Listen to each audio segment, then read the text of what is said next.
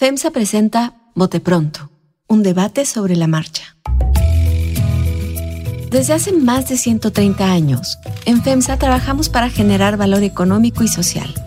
Buscamos ser el mejor empleador y vecino de las comunidades en donde tenemos presencia. ¿Qué tal? ¿Cómo están? Me da muchísimo gusto saludarlos en este Bote Pronto. Generalmente en este momento digo el día, pero ahora que haga la primera pregunta, van a saber qué día estamos eh, eh, eh, grabando el Bote Pronto de esta semana. Nacho Marván, ¿cómo estás? Bien, buenas tardes a todos. Salvador Camarena, ¿cómo estás? Muy bien, con gusto de saludarles. María Scherer, ¿cómo te va? En la escala de Santiago Nieto, muy bien. muy bien. ¿Vienes aterrizando de Antigua, María? No, no, Carlos. No, no, fuiste. Invitada. No fuiste invitada. No. A ver, María, han sido, han sido dos, dos o tres días de conmoción por todas partes. Este, es increíble. ¿Qué empiezas a entender? de todo esto que ha pasado. si es que entiendes algo, si no, pon, preguntas y a ver si Camarena y Nacho nos las responden. Bueno, o sea, primero el, asunto de la boda, ¿no? El, el, asunto de la boda me parece que, pues hasta cierto punto era bastante previsible. Eh, una de las palabras clave en el gobierno de López Obrador, en, su discurso, ¿no? más que en su gobierno, en su discurso, una de las palabras importantes es austeridad.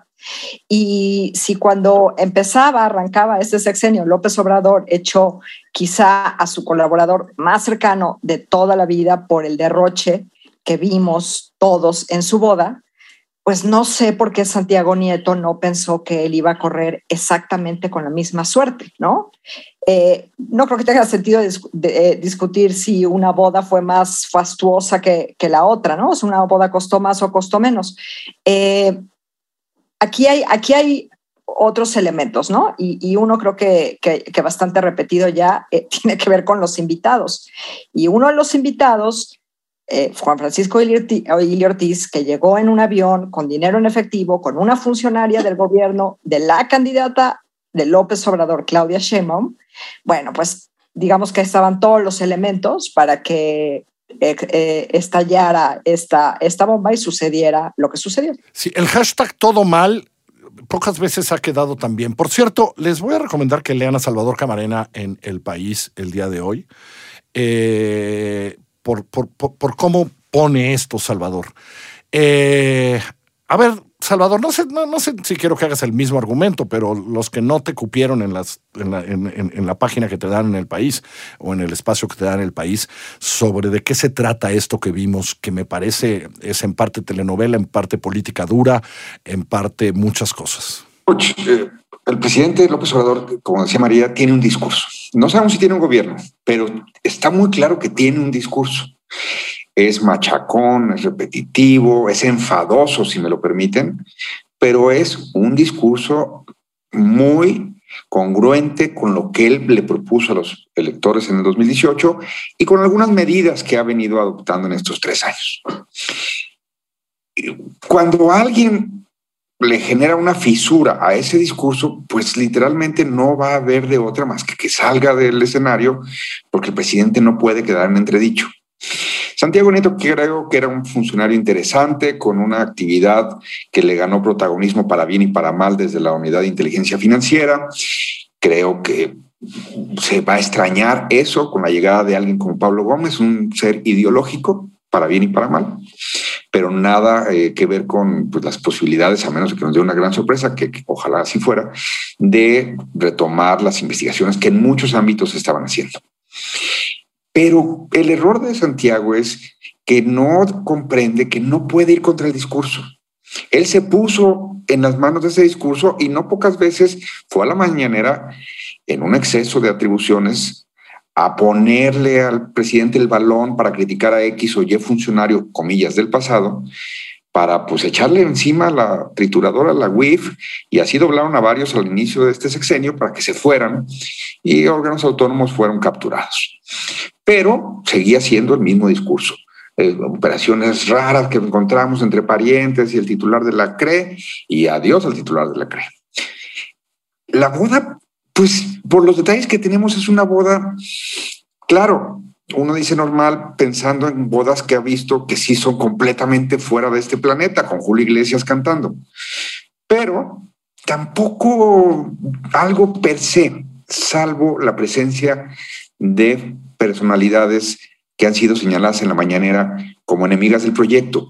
¿Para qué invitas a alguien así? Si sabes que el presidente se refiere al Universal o a Juan Francisco Ili con merecimientos o sin ellos, con argumentos o sin ellos, injustamente o justamente, ese no es el tema. El discurso del presidente es, Juan Francisco Ili no cabe en este proyecto. Su titular, los de mis amigos del país le dicen el SAR anticorrupción, no es exacto, pero sí es más SAR anticorrupción, o era Santiago, que la propia Mijangos, que pues no, no ha pintado nada en estos tres años. El SAR anticorrupción invita a alguien a quien el presidente señala de estar del lado de los corruptos. Insisto, es un discurso no puede dejar a su jefe en entredicho Santiago Nieto. Ahora, solo haré una acotación más allá de la discusión. O sea, no hay boda austera si tuviste que viajar a Antigua Guatemala, pienso yo. Este, sí, cierto. Si, tus invitados tienen que ir a Antigua Guatemala, eso no es austero. Nacho Marván, ¿cómo, ¿cómo has pasado estos días viendo todo lo que ha sucedido? ahí. A ver, yo, la boda, olvídate que si fue más o menos austera y demás, me atrevo a pensar que la boda quizás podría haber pasado, pero lo que hunde a Santiago Nieto es un elemento muy, muy simple, es el dinero que aparece y la presencia de Ili. En la boda nada más y nada menos que el, encargado, digamos, de la unidad de investigaciones financieras, del director de la UIF, que se dedica supuestamente a, o no, no supuestamente, que lo ha hecho incluso muy bien, a rastrear dineros, eh, etcétera, etcétera, ¿no? Entonces, incluso es bien interesante cómo ayer, en la, en la mañanera de ayer, una pregunta pues, probablemente eh, inducida, alguien le dice, le dice al presidente, este, ¿qué certeza hay después de esto de que se aplique justicia, y después de hablar de Ilio Ortiz además, de que se aplique justicia sin que haya amiguismos? Y el presidente dice, muy bueno preguntar eso. No, ya, ahí, lo mató, ahí es cuando Santiago Nieto en su luna de miel supo que tenía que renunciar. Bueno, entonces, y bueno, esa es una cosa. Y luego la otra, pues sí, sí, la, la boda, eh, pues sí, no es normal que te vayas allá, pero menos normal es todavía para alguien, para una función tan delicada, que en lugar de invitados hace prácticamente una convención política que cuadra perfectamente bien con el protagonismo eh, de Santiago Nieto. Entonces, es víctima de su protagonismo, de una imprudencia y de una relación muy difícil de explicar con, con, con, con. Me gusta eso que lo pones, no lo había pensado, pero me gusta cuando dices protagonismo, Nacho, porque digo, e, es evidente que nunca en la historia, desde que existe la unidad de inteligencia financiera, nunca se habían publicado tantos documentos en la unidad de inteligencia financiera en la prensa nacional en los últimos tres años, que todos sabemos de dónde salían, pues, ¿no? Y, cualquier investigación, o sea, la cantidad de cosas que vimos ahí, que era parte como Santiago quería ser protagonista y hacerse medio héroe. No, no podríamos repetir. Desde que era fiscal electoral, por eso mismo también lo tronaron. No podríamos repetir nombres de titulares de la Unidad de Inteligencia Financiera de Hacienda más allá de Santiago Nieto. Ahora, María. Vas, vas, nada más. Ah, vas, vas, sí. Gran persona. sí, ah, por las peores razones, sí. ¿Qué, María? Exacto. Que por las peores razones, además. además, por las peores razones. A ver, María, ahora hablemos un poco para adelante. Es decir, primero, todos sabemos que ya había muchos problemas, que esa tensión estaba creando problemas. ¿Cómo andará Alejandro Gertz ahorita? Creo que no fue invitado a la boda, pero ¿cómo, cómo anda Alejandro Gertz, el fiscal general de la, de la Nación en este momento, María? Creo que tiene una botella de champaña que no le pide nada a las que se bebieron en la boda el fin de semana. ¿Por qué no más una? Porque las tensiones ahí eran enormes, ¿no? Sí, la, la, la, tensión era, era enorme, o sea, era, pues digamos que eh, son casi legendarios, ¿no? Los pleitos de Santiago Nieto con el fiscal Gertz, las, las reuniones que supuestamente iban a tener al principio del, del sexenio, ¿no? Para ir, este, pues coordinándose en los casos que, que seguían en conjunto y que los dos descartaron rápidamente. Y así sucedía, ¿no? Por una, Exacto, o sea, sin demérito del trabajo de Santiago, ¿no? Eh, eh, pues también era uno de los personajes dentro del gobierno que más, que más pleitos provocaba. ¿no? Internamente. ¿Quién? ¿Santiago? Santiago, sí, con Gertz, en su enfrentamiento con Gertz. Sí, esa cosa ya estaba muy tensa, ¿no? Salvador. Bueno, para empezar fue pública, lo cual pues ya contradecía cierta eh, solemnidad que solían tener altos funcionarios como ellos, es decir, hubo hasta entrevistas ahí. Hay una entrevista con Carmen Aristegui, ¿verdad? Con Carmen Aristegui, este, de, verdad, muy refrescante en cuanto, digamos, si uno quiere atestiguar cómo se dan los cocolazos en, en esas alturas, pero sin lugar a dudas, una evidencia de lo que mencionaba María, de que dos personas que tendrían que estar como cabezas de instituciones muy, eh, con una colaboración muy sincronizada, más bien estaban en una competencia y no solo en una competencia, sino incluso en una pugna en donde pues el gobierno, el presidente López Obrador iba a ser el damnificado, digamos el gobierno, en cuanto a que es el que encargado de que los procesos de procuración de justicia tengan que llevarse a cabo, entonces también la sociedad mexicana iba a estar perjudicada. Pero yo creo que no necesariamente gana Gertz, todos los dedos están apuntando hacia Gertz, porque pues la, típica retórica de quién sale beneficiado, pues ya sabemos que inmediatamente es el fiscal. Y luego toda esta suspicacia de por qué detuvieron un avión en un aeropuerto donde según habla gente que conoce ese aeropuerto, nunca detienen a nadie, entra la gente con camellos o con lo que sea y pasan así como Juan por, por su casa. Entonces sí hay ahí ya todo un sospechosismo que puede seguir eh, atorándonos en este debate. A mí me parece que hay una oportunidad de parte del gobierno de también decirle a Gertz, oye, tú ya tienes el caso de la UDLA donde estás involucrado, ya tienes el caso de tu cuñada en la cárcel, bueno, la, hija de tu cuñada en la cárcel donde está señalado. Aguas con creérsela que en tu mejor momento, abriendo la champaña, este, no te pueda pasar, pues qué tal una limpia, ¿eh? porque el presidente igual se sigue de largo.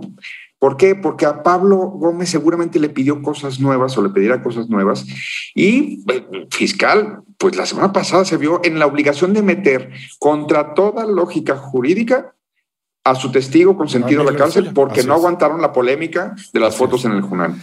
Y qué bueno que mencionaste a Pablo Gómez porque voy a aprovechar que estoy seguro que Nacho lo conoce. Eh, no me parece que tenga ninguna experiencia en esto, pero ahí está Pablo Gómez. Platícanos un poco, ¿qué, esperemos? ¿Qué, podemos esperar de Pablo Gómez ahora, después de esta WIF eh, un poco tan pública, etcétera? Pablo no es exactamente discreto, pues, pero ¿qué podemos esperar, Nacho, de Pablo Gómez al frente de esto? A ver, yo, yo lo primero que este, me llamo, el que quisiera compartir es no me llamó para nada la atención, es decir, no me sorprendió para nada el nombramiento de Pablo Gómez, sin que yo me imaginara que podía ser él, pero me suena un nombre muy, muy, muy lógico por su trayectoria. Este, a ver, vamos, vamos con calma, es decir, Pablo Gómez de 1979 en adelante ha sido 21 años diputado o senador y no ha dado lugar a ningún escándalo, nunca ha sido, y tampoco ha sido de la bola, este, es un hombre, digamos, dedicado, con talento para, para, investigar. Estuvo en la legislatura 97-2000, si mal no recuerdo, algo involucrado en la cuestión de, eh, del FOBAPROA. Y en esta última era el presidente de la comisión instructora, que pues, es casi una procuraduría dentro, dentro, de la, dentro de la Cámara de Diputados. Entonces, por la, por la personalidad, por, eh, digamos, haciendo un, un, legislador muy activo, responsable y en comisiones importantes, este, creo que no es cualquier legislador. Como decir, este no sabe nada de eso y no, creo que tiene una experiencia, digamos, este, si no administrativa, sí de conocimiento del funcionamiento eh, de la política y este tipo de relaciones, este, que, que, que lo respalda. Me gusta esto que señaló por al final de, Salvador Camarena. Este, pues sí puede haber ahí un mensaje a Gertz, porque Pablo Gómez no es ningún hueso fácil de roer, ¿eh? No, no, bueno. Ah. Para nada, si, si, tenía, digamos, de rival a Santiago Nieto relativamente más chavo y demás, este tiene, digamos, un colmillo súper extendido que va a estar que va a estar difícil, digamos, que, que trate ahí de imponérsele Gertz. Creo que todo el colmillo que durante tres años nunca le vimos a Santiago Nieto, más allá de, de, lo que hacía y etcétera, creo que colmillo político a Santiago le faltó. Y no me quiero ir hoy porque, eh, porque creo que hay una pregunta que no se está haciendo nadie y que creo que tenemos que ponerla nada más, eh, que es, ok, la, la mujer de ese matrimonio es también una funcionaria, una servidora pública. Y aquí lo digo como es, conozco a Carla, la conozco hace muchos años, la respeto mucho en su trabajo y en todo lo que ha hecho, pero les pregunto a los tres y empiezo con María, ¿crees que saldrá inmune de esto o digamos que su trabajo en el Instituto Nacional Electoral tal que, que, vendrán tras Carla eh, aquellos que están tan contentos con la salida de Santiago y con todo lo que ha sucedido ahora, María? Bueno, pues ya, ya, ya había algunos personajes en Morena que estaban tras de Carla, ¿no? Eh, acusándola desde el minuto en el que fue nombrada eh, consejera, tildándola de panista, ¿no? Por algunos cargos que tuvo en el pasado y relaciones también personales en el pasado. En fin, eh, pues yo creo que van por ella. Ahí, ahí ya se apuntó Salgado Macedonio, ¿no? Para empezar. A ver, Salvador. Eh, yo creo que están en un momento bien delicado porque eh, al, la otra, otra de las cualidades de Pablo Gómez es que ha estado en el movimiento, como bien decía Nacho, siempre. Y si vamos viendo los últimos nombramientos del presidente, se está rodeando de más, digamos, eh, por ahí podríamos decir de, de, los duros o de los puros, da igual. La, el diapasón va caminando hacia allá antes que hacerse más plural. La interlocución que llegó a tener Olga Sánchez Cordero con algunos grupos, el propio Julio Scherer con otros grupos, eso se, se ha marginado en los últimos cambios. Los que llegan más bien son como concéntricos, van hacia, hacia adentro del movimiento antes que hacia afuera. Eh, Santiago Nieto debería ser protegido por el gobierno federal, es decir, cualquier funcionario de esa responsabilidad en tres años pues eh, se metió con intereses muy fuertes y el gobierno tiene esa obligación. Ojalá lo entienda esta administración y en ese sentido, ojalá entiendan que Santiago Nieto pues tiene que ser eh, cuidado, este, no digo premiado ficticiamente ni, ni mucho menos, pero sí tener consideraciones propias del cargo que ejerció. Y eso incluye que ojalá sí haya dentro de la administración un entendimiento de que Carla es una profesional que se ha ganado todo lo que tiene en su carrera y que no se le puede hacer eh, culpable o responsable de cosas ajenas a lo que es estrictamente su carrera. Dicho todo eso, el presidente quiere reventar al INE, le quiere quitar 5 mil millones de pesos sin los cuales no puede operar el año que entra la revocación de mandato. Y ya vimos la comparecencia la semana pasada de Lorenzo Córdoba, lo fúricos que se ponen ante la presencia del presidente consejero.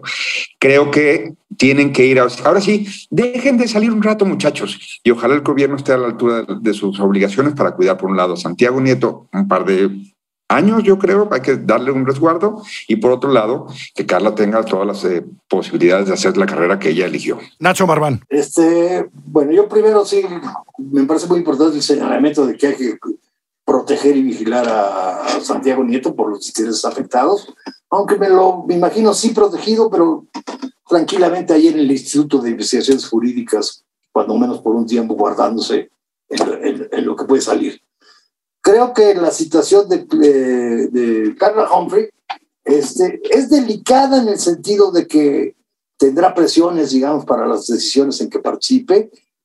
Aquí también vale la pena señalarlo, que Pablo Gómez ha sido el eterno representante del PRD primero y ahora de Morena, digamos, en, en, el INE, entonces conoce muy, muy bien y ha encabezado broncas, digamos, contra la, el Consejo General del INE en, el número, en el número de veces, pero no siento, digamos, que haya algo especial contra Carla Humphrey. Es otra bronca más allá de, Carla Humphrey.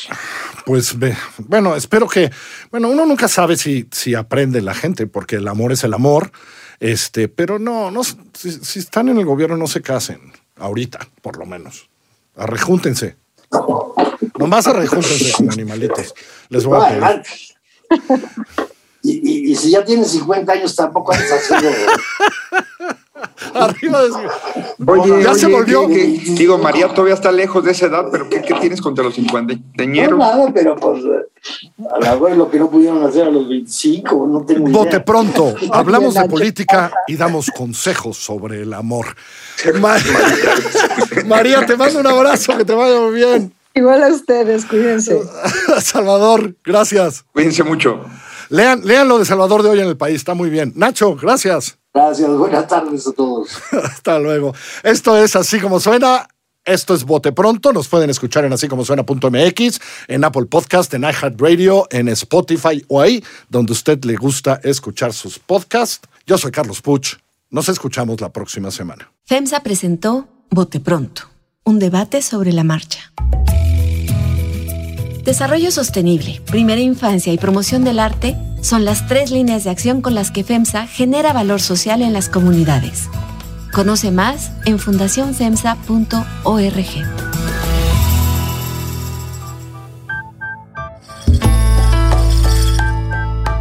Así como suena y FEMSA presentaron Bote Pronto, un debate sobre la marcha.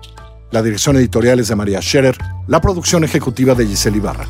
Yo soy Carlos Puch, quien trabaja con todo este equipo, y le presento cada semana nuestras historias.